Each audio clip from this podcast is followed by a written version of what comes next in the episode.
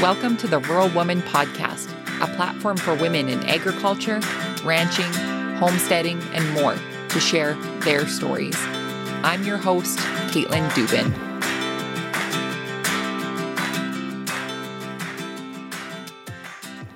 This week's episode of the Rural Woman podcast is brought to you by Shop Wild Rose Farmer. My online store is filled with some great graphic t shirts, tank tops, sweatshirts, and more. Did you know that when you purchase from Shop Wild Rose Farmer, you directly support sharing the stories of women in agriculture through the Rural Woman podcast? It's true. So head on over to wildrosefarmer.com slash shop to buy yourself something nice. And make sure you sign up for my email list and receive a special promo code sent right to your inbox. Hey everyone, thank you so much for tuning in to this week's episode of the Rural Woman podcast. On this week's episode, you'll meet Scarlett Salamone, a chronically ill former inner city special education teacher gone calf loving, goat toting, chicken chasing, duck herding, sheep shearing, dairy farmer. Scarlett grew up on the heels of her dad and uncles on her grandparents' livestock farm in Illinois, hoping that there would be a runt animal that she could raise. Her peace as a biracial kid in a less than welcoming world was found in the barns. Putting meat on the table for her family was the bonus. Scarlett's farm, Loveland Acres, is located in southern Wisconsin and is a community focused farm committed to utilizing the diversity in plants, animals, and humans to do our part in ensuring the land is stewarded well all children have a place to learn in the fields, and everyone has a seat at the table to celebrate the hard work put in. I am very excited for you guys to meet my dear friend Scarlett. She is amazing. Amazing. I say that to about every single woman that I interview on this podcast, but honestly, Scarlett is super amazing. and if you guys didn't catch the other amazing woman that I interviewed that came out on Tuesday, yes, Tuesday, Julia Wells episode came out on Tuesday. So make sure that you guys head back and listen to Julia as well, the special bonus episode that came out this week, which reminds me if you're not subscribed, hit that subscribe button. So when a brand new episode drops, even if it is on a Tuesday, you get it sent straight to your listening device. Okay, enough with my rambling of all of the amazing women. Let's get to this week's listener review. This week's review comes from Tiffany from Houston, Texas via Apple Podcast. This five star rating and review is titled, You'll Have Some Kind of Farm If You Don't Already After Listening. I've been listening to an episode each morning on my way to work and have been learning so much from women farmers around Canada and here in the US. I don't have a farming background, but I'm passionate about eating more local and growing some for myself. We recently bought a house on 1.3 acres, and I have to say, I really want to start a micro flower farm now. Thank you for inspiring and educating women around the world. Tiffany, I am so excited for your upcoming flower farm. I want to see it. Show it to me over on the Instagram. That's so exciting. And thank you so much for listening on your way to work of the Rural Woman podcast. I really appreciate it. And if you guys are enjoying the show and want to leave a kind rating and review wherever you listen to the Rural Woman podcast, I encourage you to do it. And you can hear your kind words on an upcoming episode of the podcast. Now, I have some big news to share with you guys. So I'm going to leave that to the end of the episode. So make sure you stay tuned to that. And without further ado, my friends, let's get to this week's episode with Scarlett.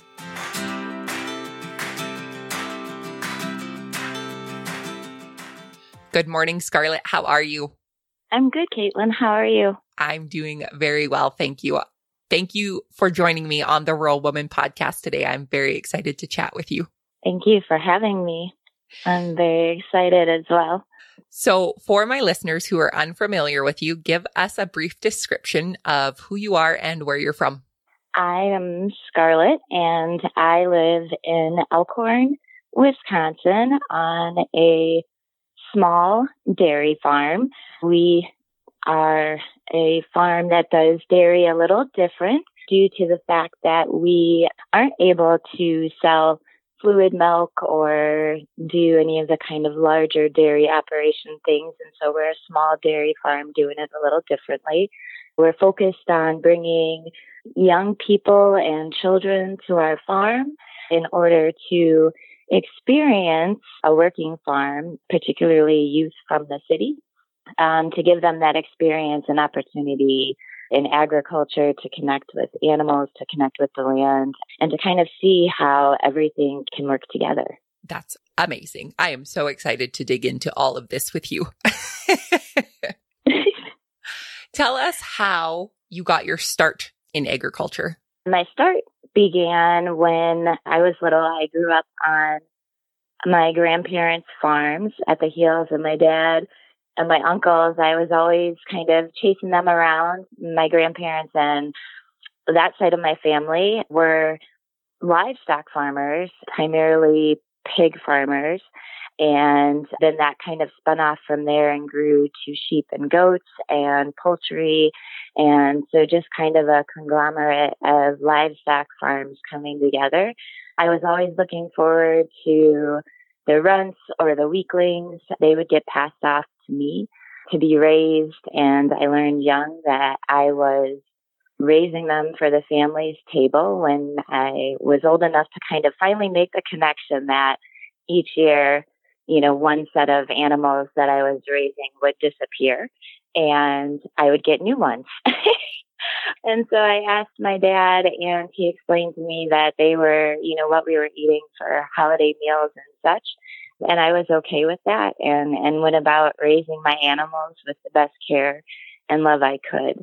The barns were my peace. I couldn't get enough of being on the farm, being dirty, uh, hanging out with the animals, sitting amongst the hay, running around barefoot because, you know, I found out young as well that the world wasn't a very kind place. I was a mixed race child coming up in a time when that was still a very touchy subject. I wasn't really treated as a mixed race child. I was treated as a black child. And that's what I mostly identified with growing up and just kind of tried to navigate that as I grew up in a white family being adopted. And my peaceful spot was the farm amongst chaos and racism and trying to figure that out as a young child. And so from there, it just kind of spun to really wanting to be on a farm as I grew older. And unfortunately, the farms kind of shrank in size as suburbs took over and they dissipated after, you know, some time. I think I was around 10, 12 years old, that stretch of age. So my time stopped on the farms, but my heart never really lost that desire to be a part of a farm, but that's where I kind of got my start and my love for livestock in particular. That is a great story. And I love that you say that you ran around barefoot as a child on a farm, because I think that's how most children grew up on a farm, or at least that's what I see now. I did not grow up on a farm. So for me to think of running around barefoot here, I would think that would be crazy. But as a child, I think it sounds great. Absolutely. As a kid, you just don't care. Absolutely. So, Scarlett, as a kid, what do you think were some of like the biggest learning moments that you had on the farm? You mentioned that your dad told you that the dinner that you were eating were the animals that you raised, but what do you think were some of the other big learning moments that you had? I think probably the biggest aha learning moment that I took away was just to be a kind and caring person, to show up for something every day, do it to the best of your ability, that no matter what the outcome was, no matter what the animal was, whether they were weak, healthy, had a great outlook, or, you know, possibly weren't going to make it through the night, to just show up and love and care for what it was that I was doing to the best of my ability. So I think I just learned a heap load of compassion. I learned empathy, care to take care of something beyond myself, to give of myself. I think that's probably why I'm like a mushy, caring, caring servant kind of person. I learned young that that's what made me happy as well. And that's what fulfilled me and kind of, you know, put my tank to full. So it came full circle learning how to just tend to something else, uh, figuring out what the best things were to make sure that another being, critter, would survive.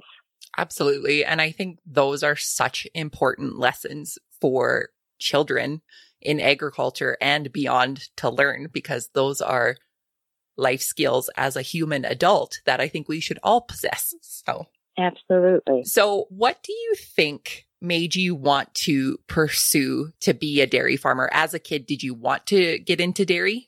Uh, yeah. we took a lot of trips back and forth to Wisconsin. So I grew up in Illinois and we took a lot of trips back and forth to Wisconsin. We camped, we came for day trips. Eventually, my adoptive parents purchased a house and land up north. And so we spent our summers here and driving back and forth. You know, I would look at all the cows and all the dairy farms out of the window. And the one thing that I was not around growing up were cows and calves. And I loved them. and I really wanted a cow. And my dad would always just say no. and so I think it was that I fell in love with Wisconsin cheese curds. not gonna lie. And so I think it was just I would create stories and visions of what was happening on those farms as we would make our drives back and forth. And I kind of longed to do my own thing and to be amongst these big brown eyed, beautiful, you know, animals that I was watching as we drove back and forth. So it was just kind of a daydream and someday I never really thought would happen, but it was nice to uh to think about. Right. You've romanticized dairy farming. Yeah, absolutely. well, it's so dreamy to see all of the cute little calves and their moms and all of the things. So I don't blame you for that at all. Absolutely. I was young and naive. Aren't we all, or weren't we all at one point? Indeed. Sometimes I still feel like I'm young and naive when I think about like romanticizing farming, even though I know how hard farmers work. yep.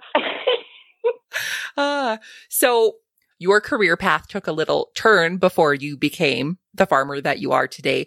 Tell us about your teaching career and what made you decide that you wanted to be a teacher and specifically working in special education.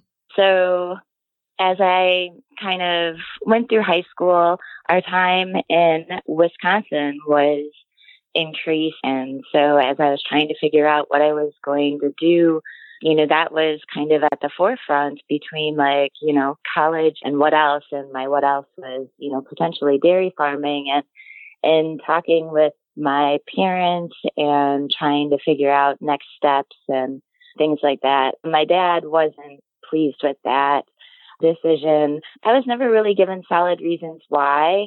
Uh, I'm sure it could have had a number of reasons behind it, whether it be a female farming being a ridiculously hard path to pursue, dairy being risky in particular. Who knows? But I heeded the advice of my family and, you know, wanted to make my parents proud and happy and all of those kind of things. And so I decided to pursue a college path and take on my other passion, which was working and kind of advocating for special education kids, people, which I had been doing a good majority of my life as well, actually, all of my life. I grew up in a house where my sister and I were both adopted, and my sister has very intense special needs. She's nonverbal, she's wheelchair bound, and basically just depends on other people for all of her care. And so growing up alongside of her, I watched all the discrimination and all the terrible things that people with disabilities go through as well. The lack of access, rude comments, stares, the lack of understanding that there are people with different challenges and different needs, and that's okay. And as my sister got older and I got older, I became really involved in in her care it was important to me that she have as I don't want to say normal because there is no such thing as a normal life, but it was important to me that she have as typical of a life as other people did. And so I tried to step in where my parents may have taken her to events that were for disabled people and I would be her escort so that at least it was another young person with her. And throughout that, my heart melted to be around all of these amazing people and children. And so it became important to me to become a voice for if I was going to be a teacher, I wanted to be a voice for those that needed it most. And to me, that's what made sense was to become a special education teacher and advocate for the kids that needed, needed most and make sure they got what they need wherever I was chosen to serve. That's amazing. And for you to be such an advocate for your sister and with such a kind and giving heart, I'm sure that your students just received the most loving education that they could have. I would hope so. I would like to think that any kid that crosses my path, pretty much that I, you know, I call them my kids. you know, they have their own families. Uh, some of them do and some of them haven't, but pretty much that's the way that I treat any kiddo that crosses my path because, geez, I would hope that, you know, other people would be looking out for my children the same way. You know, you send your children off into the world to be cared for by other people. And I think the best way to do that is to look at them as your own because really it's tough. It's tough raising kids if they have challenges, if they don't have challenges. And so the more people that you can have surrounding children, loving them and building them up, I think that's the way it should be. Absolutely. Absolutely. So, Scarlett, tell us how your official career in teaching ended and how you ended up being a calf loving, goat toting, chicken chasing, duck herding, sheep and shearing dairy farmer. Guys, that's her official title. She sent it to me and I love it. oh, goodness. Yeah, that's a lot. So I had found my spot to teach, my niche to teach in the inner city of Milwaukee, where, geez, life is rough for kiddos where I was teaching. So not only was I working with typical and atypical developing children and young people, they were also facing, you know, a lot of socioeconomic struggles and challenges. So I was doing a lot of work, not only in the classroom, making sure that their education that way was taken care of and that their needs were met, which can be challenging sometimes in urban areas to get the resources and the funding that you need to make sure that schools have all of the necessities to help children thrive. And I was also kind of hitting the community on the weekends and whether that meant bringing kids home to my house to give single parents a break or kiddos an opportunity to be around a father figure, uh, taking meals to families, having my church rally to gather supplies and just regular everyday necessities for families and students to be able to access. I was doing all of that. Felt really great that the work that I was pushing for was going to help make an impact. And I started getting really sick and going to the doctors. It was really discouraging for quite some time. Nobody could give me answers. A lot of medical professionals thought things were in my head. So I kind of started thinking that I was nuts and just maybe kind of creating illness out of nowhere, but I would be sick for weeks at a time. And eventually everything kind of fell in place and the right test got taken by the right doctor and it was discovered that I had lupus. At first, I kind of celebrated. I was like, I'm not nuts and we can just move forward. I had never heard of lupus until they told me that that's what I had. I had no idea what it involved and I had no idea that, you know, it was chronic. I just kind of knew like, let's get this taken care of so I can get back to my classroom on a consistent basis. And from there, I obviously learned quickly that it's not something that to be taken quite as lightly as what I did initially. And I continued to struggle. And through more testing, it was just kind of one diagnosis of chronic illness after another. So the next thing that I was diagnosed with was gastroparesis, which is a stomach disorder, paralysis of the stomach. I have Hashimoto's, which is a thyroid disease, and fibromyalgia, along with lots of other stuff that kind of comes with having all of that going on. And uh, basically, it was kind of that chronic illness hurricane that took me out of the classroom. Doctors finally said, we just don't think that it's a really grand idea for your body to continue going on. And I also knew in my heart that it wasn't the best thing for my students. Kids need consistency. And so for me to be going into school for a couple of weeks to only be out for a couple or more weeks, it just wasn't really great. And so I had to make the decision to walk away from teaching. And yeah, so that's kind of how my path changed. That is heartbreaking eh. on so many levels. It's not only heartbreaking for you and not being able to be with those kids, but those kids losing such a great teacher. And that is just a whole whirlwind of awful things, Scarlett.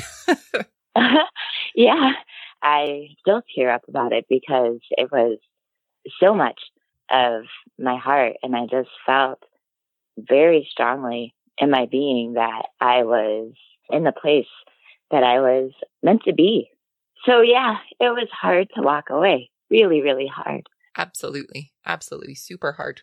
So obviously, I believe that one door closed for another one to open to your wonderful farm. Yeah. So tell us how Loveland Acres started.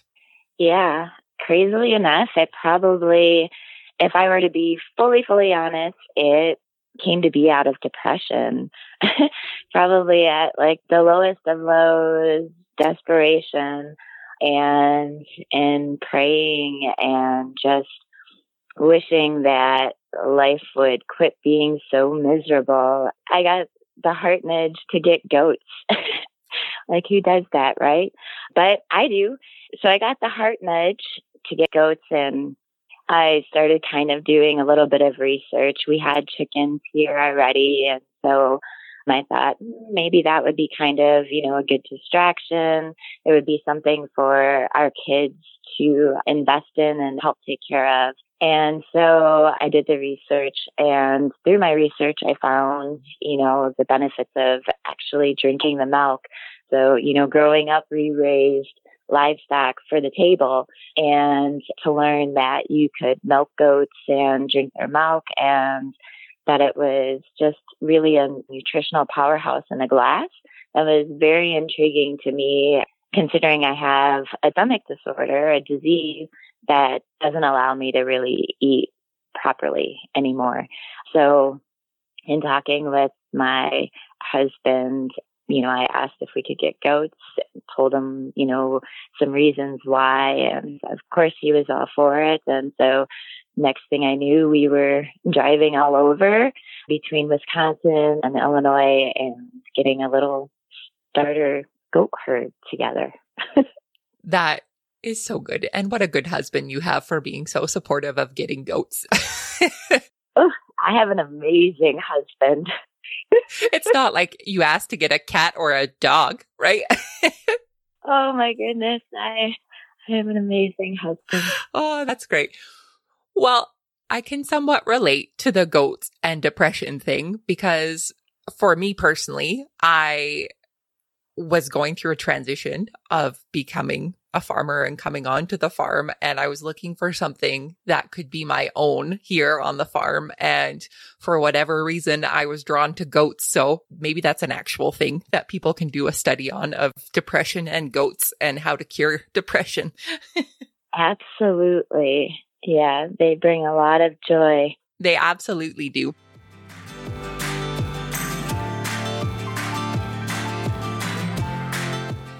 Agriculture industry is like no other. Farmers and ranchers are truly the eternal optimists. We work against the clock and the elements on a daily basis. We stand alone in our fields and come together in need. The rally campaign was built for this purpose to stand together and to support one another. We are the faces of agriculture, no matter the size of your operation. We stand united whether we're conventional or organic, grass or grain finished, big ag or small farm. We rise, we rally, we're in this together. The Rally campaign is a fundraising effort to provide funds for agricultural organizations. You can purchase your rally gear through Shop Wild Rose Farmer, with funds currently being raised to support Bridge to Loveland, a fundraiser of Scarlett Salamone of Loveland Acres. Loveland Acres is a working farm with hands on agricultural programming for kids from the city to connect with kids in the country. The reality is, not all children are presented with the same opportunities, nor treated equally within opportunities. Loveland Acres is here to change that while empowering each and every child that steps onto this land through multifaceted agricultural programming based around them, their abilities, their interests, and their needs, and the stories that they bring with them. Head on over to wildrosefarmer.com slash rally to learn more about the rally campaign and to purchase your rally gear to support Loveland Acres.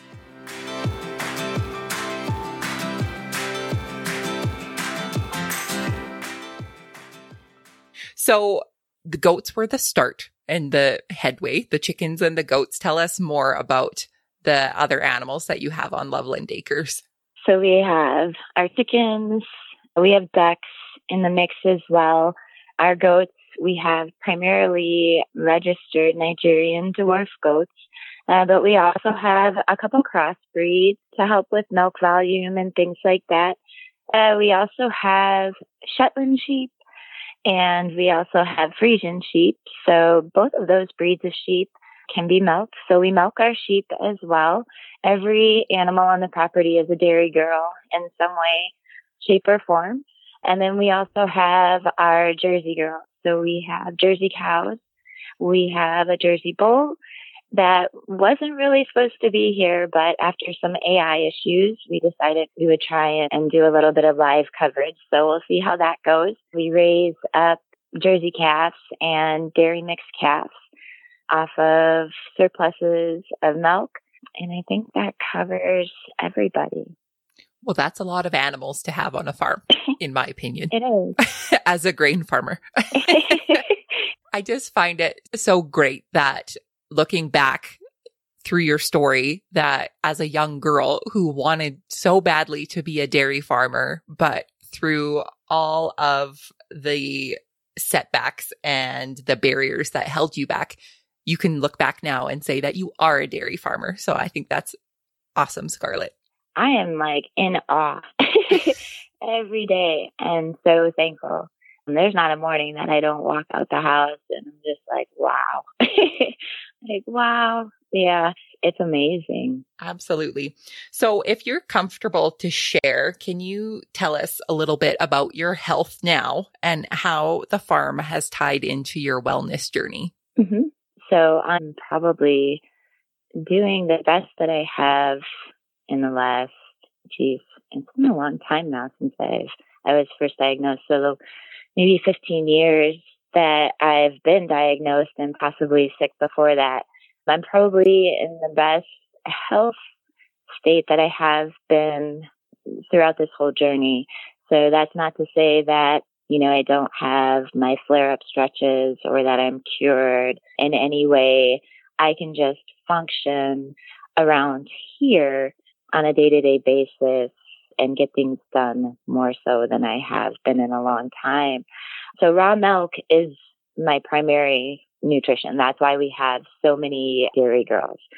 Gastroparesis is like living with the flu on a daily basis. So there's not a day of my life that I'm not nauseous to some degree. There's not a day of my life that I don't have to have kind of the thought or the wonder in the back of my head if I'm going to get sick from something that I eat. So the way the disease works is that your vagus nerve, which is what activates the process of digestion and helps your stomach get, you know, your food through, it's not working properly. And so your food sits in your stomach for extended periods of time and that just makes you horribly sick. So there are stretches of time that I have to be on a liquid diet and the best thing that I have found for myself, because all chronic illnesses are very, very individual, is raw milk and that's what I can count on. And so that's why we're crazy for the dairy because I can easily go through a gallon of milk in a day myself if I am not putting anything else in my system. So I really rely on the nutritional value from my girls' milk. We also make kefir and our yogurt, cheese, all of that kind of stuff. And I'm able to tolerate those products much more so than if I were to be getting them from this store. Kind of the same thing. Figured out that connection and I knew that I could eat our eggs with ease. It just kind of grew from there. It made sense to start putting our own meat in the freezer and my stomach does not necessarily tolerate fruits and veggies. So we're not real heavily focused on that just yet, but with looking towards bringing others and feeding others, we'll be going that route. But yeah, it just became really important to me to know every aspect of how my food was raised, what was going into it, to be the one that kind of controlled how it was even packaged. So I butcher the meats for our family. I make our dairy products as much as possible. So just kind of taking control of my food. We have a lot of medicinal plants and we grow a lot of herbs on our property. So I forage for those things and kind of make like a lot of tinctures or infused vinegars and things like that. So um, just kind of trying to learn as much as I can to access the most out of what I have at my fingertips. And of course, just having the daily routines as well to get up and take care of dairy animals. You know, that's not going away. And that's helpful to have something that forces you to get out of the house and that I can kind of put on my body's own schedule. So, yeah, I'm doing pretty good. well, we are so happy to hear that. And I just, I'm in awe of you and how you've taken your own personal health struggles and turned it into a journey and how your farm and farming has helped you so much through that. Thank you. So you obviously have the heart of a teacher. So tell us how you've turned your farm, Loveland Acres, into a teaching and learning opportunity for youth in your community and what types of programs that you offer through your farm. Yeah. Well, as I was watching our own kids grow up and kind of learn things that they didn't really realize that they were learning and watching the humans that they were becoming as they were helping care for the animals and seeing how they each kind of gravitated to a different animal for different reasons and you know, that connection to my students, I actually am to this day connected to a lot of my students that were, you know, kindergartners and they're, you know, in their 20s and the same age as my, my daughter now. So that connection was never lost. And I couldn't help but think of all of the kids that would just benefit from being able to get out of the city, be able to run around in fields with no worries, experience animals and livestock on a different level than what, say, zoo petting area of the farm animals kind of offers, seeing them in their element and being able to ask questions of a farmer and get some answers of things that they're wondering. So that's kind of the way it started. I've always had kind of like a list of some days. I don't have a bucket list. I have, you know, my list of some days. And, you know, just as a cow was on my list of some days, and wow, that happened. Having kids come out here for outdoor kind of hands on nature, farm, agriculture related education was on a list of my Sundays. And with the world kind of going nuts at the moment with so many things going on. I just think that kids get overlooked in these kind of situations. I think that big people get wrapped up in all of our big people issues and kids are listening, watching and trying to navigate it and they need a spot for peace where they can just kind of be a kid learn some things along the way of how to take care of themselves and their communities and their families and just be loved on and not have to worry about that kind of conversation because that kind of conversation isn't allowed at Loveland. We just kind of keep it farm related and, you know, health and wellness related and love related. And so that's kind of how we got to the point that we are. It started off with chickens and littles and we had been doing a hatch yearly with a special education teacher from Illinois for a number of years now.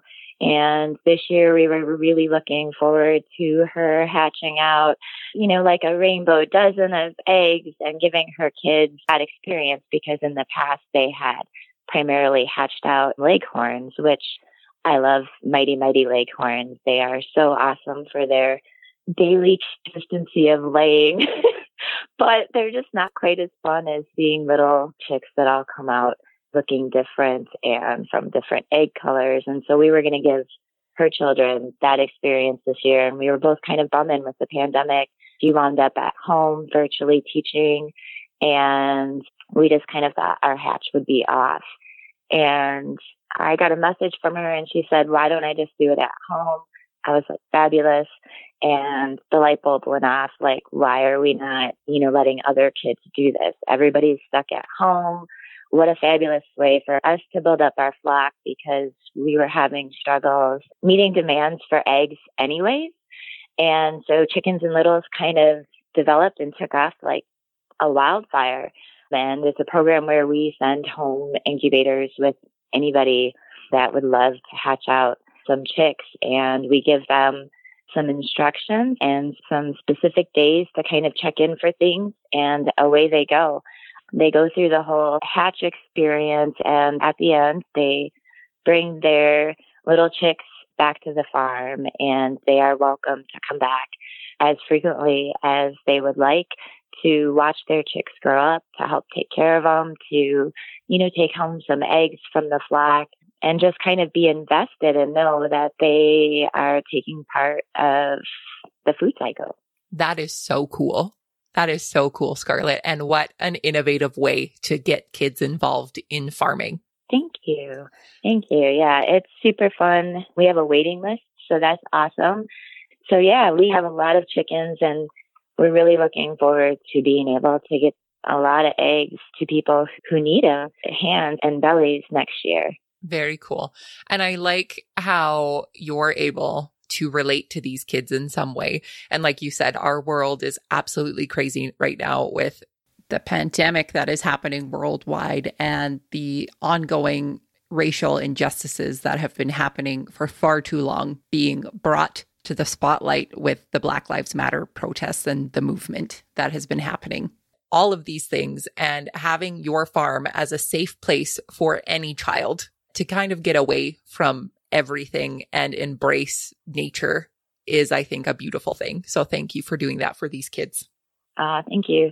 I don't know. I think I get probably a whole heck of a lot more out of it. That's the way I feel after I spend time with whoever shows up here. It's really amazing and so fulfilling to see.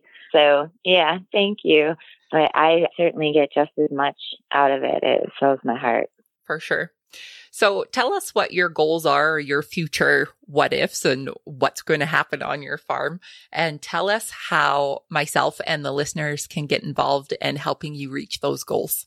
Uh, yes, we have so many goals. There, like I said, this has been a someday in my head. And so I've had all sorts of different programs focused around, you know, each and every animal that we have here because again everybody kind of has a niche or something that they're more drawn to or more comfortable with or or want to learn more about and so we kind of want to give kids and young people that opportunity to hone in what their passion is or what they really want to learn more about wow the people showing up and the kids and the families and whew, it's a lot, a lot of interest. And so we're just looking to get things in place I am medically disabled, uh, so I'm unable to work off the farm to help supplement, you know, income and things like that to get infrastructure, tractor to that's the just right size to move manure and to clear fields and pathways. We have lots of stinging nettle, thistle, all those kind of great things that make it a little undesirable to have small children here. So we just really need to get in a place where we're set up and safe to welcome children. Not to mention, I am pretty, pretty adamant that this needs to be accessible to kids in wheelchairs. I watched for far too many years my sister not be able to participate in things. So these are all the things that we're pushing for so that we can unleash dairy programs, wool programs, foraging programs, canning and preserving programs, meat, you know, uh, butchering programs, all these different things that can be incorporated to help kids and families take care of themselves. So, how people can help us get there, we have a GoFundMe going right now. So we definitely could use donations, but we're not necessarily, you know, just hard pressed on monetary donations, donations of materials to build chicken tractors or to build shelters, to get stanchions built so that kids can milk safely. All of these kind of things are swirling around in my head as I have message after message and I'm turning kids away, but safety has got to be first. So people can also be looking out for a lot of products coming your way. So um, traditionally in the past, I would start making our soap and our milk lotion and all of that kind of stuff kind of gears up a lot in fall. And this year we'll be looking to push really hard and increase our numbers. So we'll have balms and salves and herbal products, milk soaps, milk lotions, all of that good stuff coming at you. Hopefully a few t-shirts here and there so supporting our products, sharing our story, that seems to really help and kind of maybe pointing us out to some bigger companies that are looking to make a difference and to encourage some future farmers because that's what we're hoping to see happen. We know that every child that comes here is not going to take an agricultural path or even be interested in coming back here more than once. But for those sprinkling of ones that do. I think it's really important that we're hooking them in and kind of helping push that forward. So, yeah, anything and everything helps. Very good. And those are all great things. And I will be sure to link everything that you just said in the show notes so people can find you and connect with you with your GoFundMe and with your website for your future products come out because what great holiday gifts would those be, right? So, absolutely. And I like what you said about the kids that are not necessarily going to take an agricultural path. But I think the things that you're teaching them and showing them are essential life skills for them to provide for themselves and for their families and for their communities. So I think those are very good things to be teaching our up and coming farmers and the next generation of kids. Yeah, we think so too. Yeah. So I want to mention I've been chatting with Scarlett for a while now about this, but the listeners don't know this yet. But Scarlett and Loveland Acres will be the next recipients of the rally campaign. The rally campaign was created by myself for agriculture to support agriculture and come together and rally around one another. And what a better organization and farm and person to rally around than Scarlett and Loveland Acres. So the proceeds from now until the end of 2020 will be donated to you, Scarlett and Loveland Acres and making your farm accessible to everyone, all children, no matter what. Awesome. And I am so honored to be in community with you and to be able to help you in this way. So thank you for allowing the rally campaign to help support your farm and your causes. Uh, well, thank you. This is very, very awesome. Very awesome. Thank you. Yes. And fun fact, I will be releasing a crew neck sweater um, in the next few days for the rally campaign because although the t-shirt and the tank top are wonderful, it's probably going to get a little cold sooner rather than later. I know it has been here anyways. yes, same. I have a sweatshirt on at the moment. oh, Scarlett, it has been so wonderful chatting with you this morning. And I just know that the listeners, their hearts are just as full as mine from hearing your story. So Scarlett, my last question for you is what do you think is the most rewarding part about being a farmer for you? I think hearing and seeing, so hearing the squeals and seeing people's faces the first time they see a goat kid or the first time they get a cow kiss. there are so many other things. I love making my own food. I love gathering things. I love feeding folks. Yeah, so that would probably be right up there, feeding other people and just making sure everybody's taken care of. But really to see the joy, the stress, and just all the cares of the world melt away when a goat kid comes running up to you and jumps on your back and you're not expecting it. That is pretty darn awesome. And I just want as many people to feel that great for just a moment as I can. Awesome. Those are all great things, especially the goat kids. I'm in favor of all of that. uh, yeah. oh, Scarlett, for the listeners who would like to connect with you after the show, where can they find you online? Online, they can find me on Instagram at Loveland Acres Farm, on Facebook at Loveland Acres Farm, and we do have a website that is www.lovelandacresfarm.org. Awesome. And I will link all of those in the show notes and encourage the listeners to connect with you because you are just lovely. So thank you so much, Scarlett. Thank you so much for having me, Caitlin. This was really, really a fun time chatting with you. Thank you. Hey guys, I hope you enjoyed this week's episode with Scarlett. Isn't she amazing? I told you guys before it started. I know, but isn't it true? Scarlett has done so many wonderful things for her community, and I cannot wait to see what she's able to do when her some days become reality very soon. And I hope you, the listener, are able to support Scarlett in her endeavors over on Loveland Acres, whether that is through her GoFundMe or contact her. She has so many different ways that you're able to support her. It's it's amazing. It's insane. She comes up with the greatest ideas. And also, spoiler alert, my big announcement that was to come at the end of today's episode. We already talked about it. I am so excited for Scarlett and Loveland Acres to be the recipients of the rally campaign from now until December 2020. I know these funds are going to be well used and well loved over on Loveland Acres. So I'm very excited for that. So head on over to wildrosefarmer.com and learn more about the rally campaign.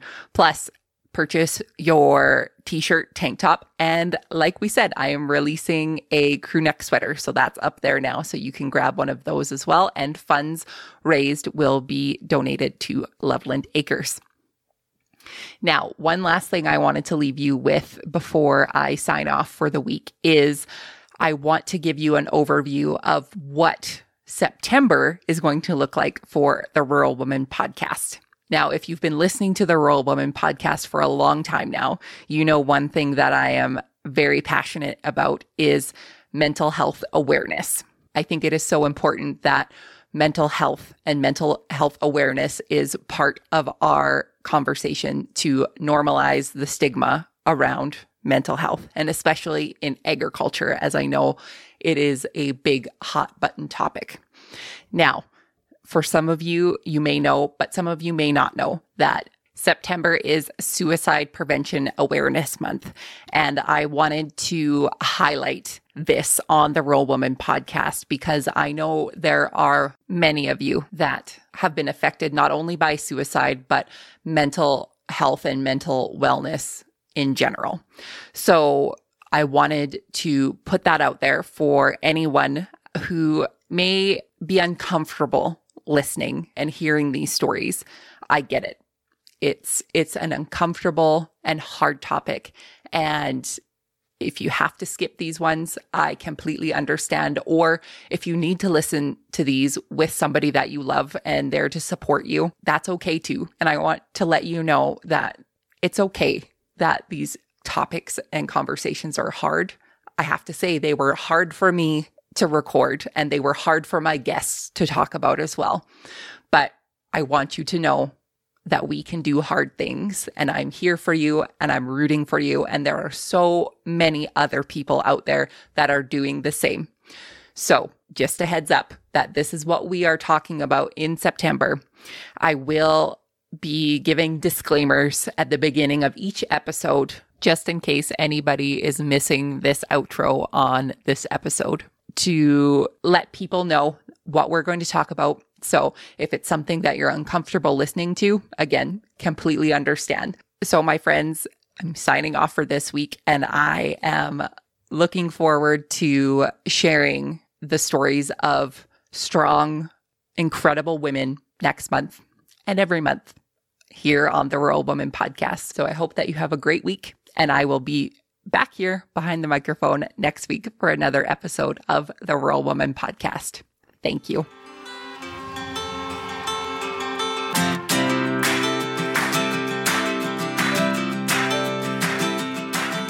Thanks for listening to the Rural Woman podcast. For show notes, head on over to wildrosefarmer.com. You can stay connected with me on Instagram at wildrosefarmer. If you love the show, make sure to subscribe wherever you listen to podcasts. Plus, share it with a friend. We'll see you next time.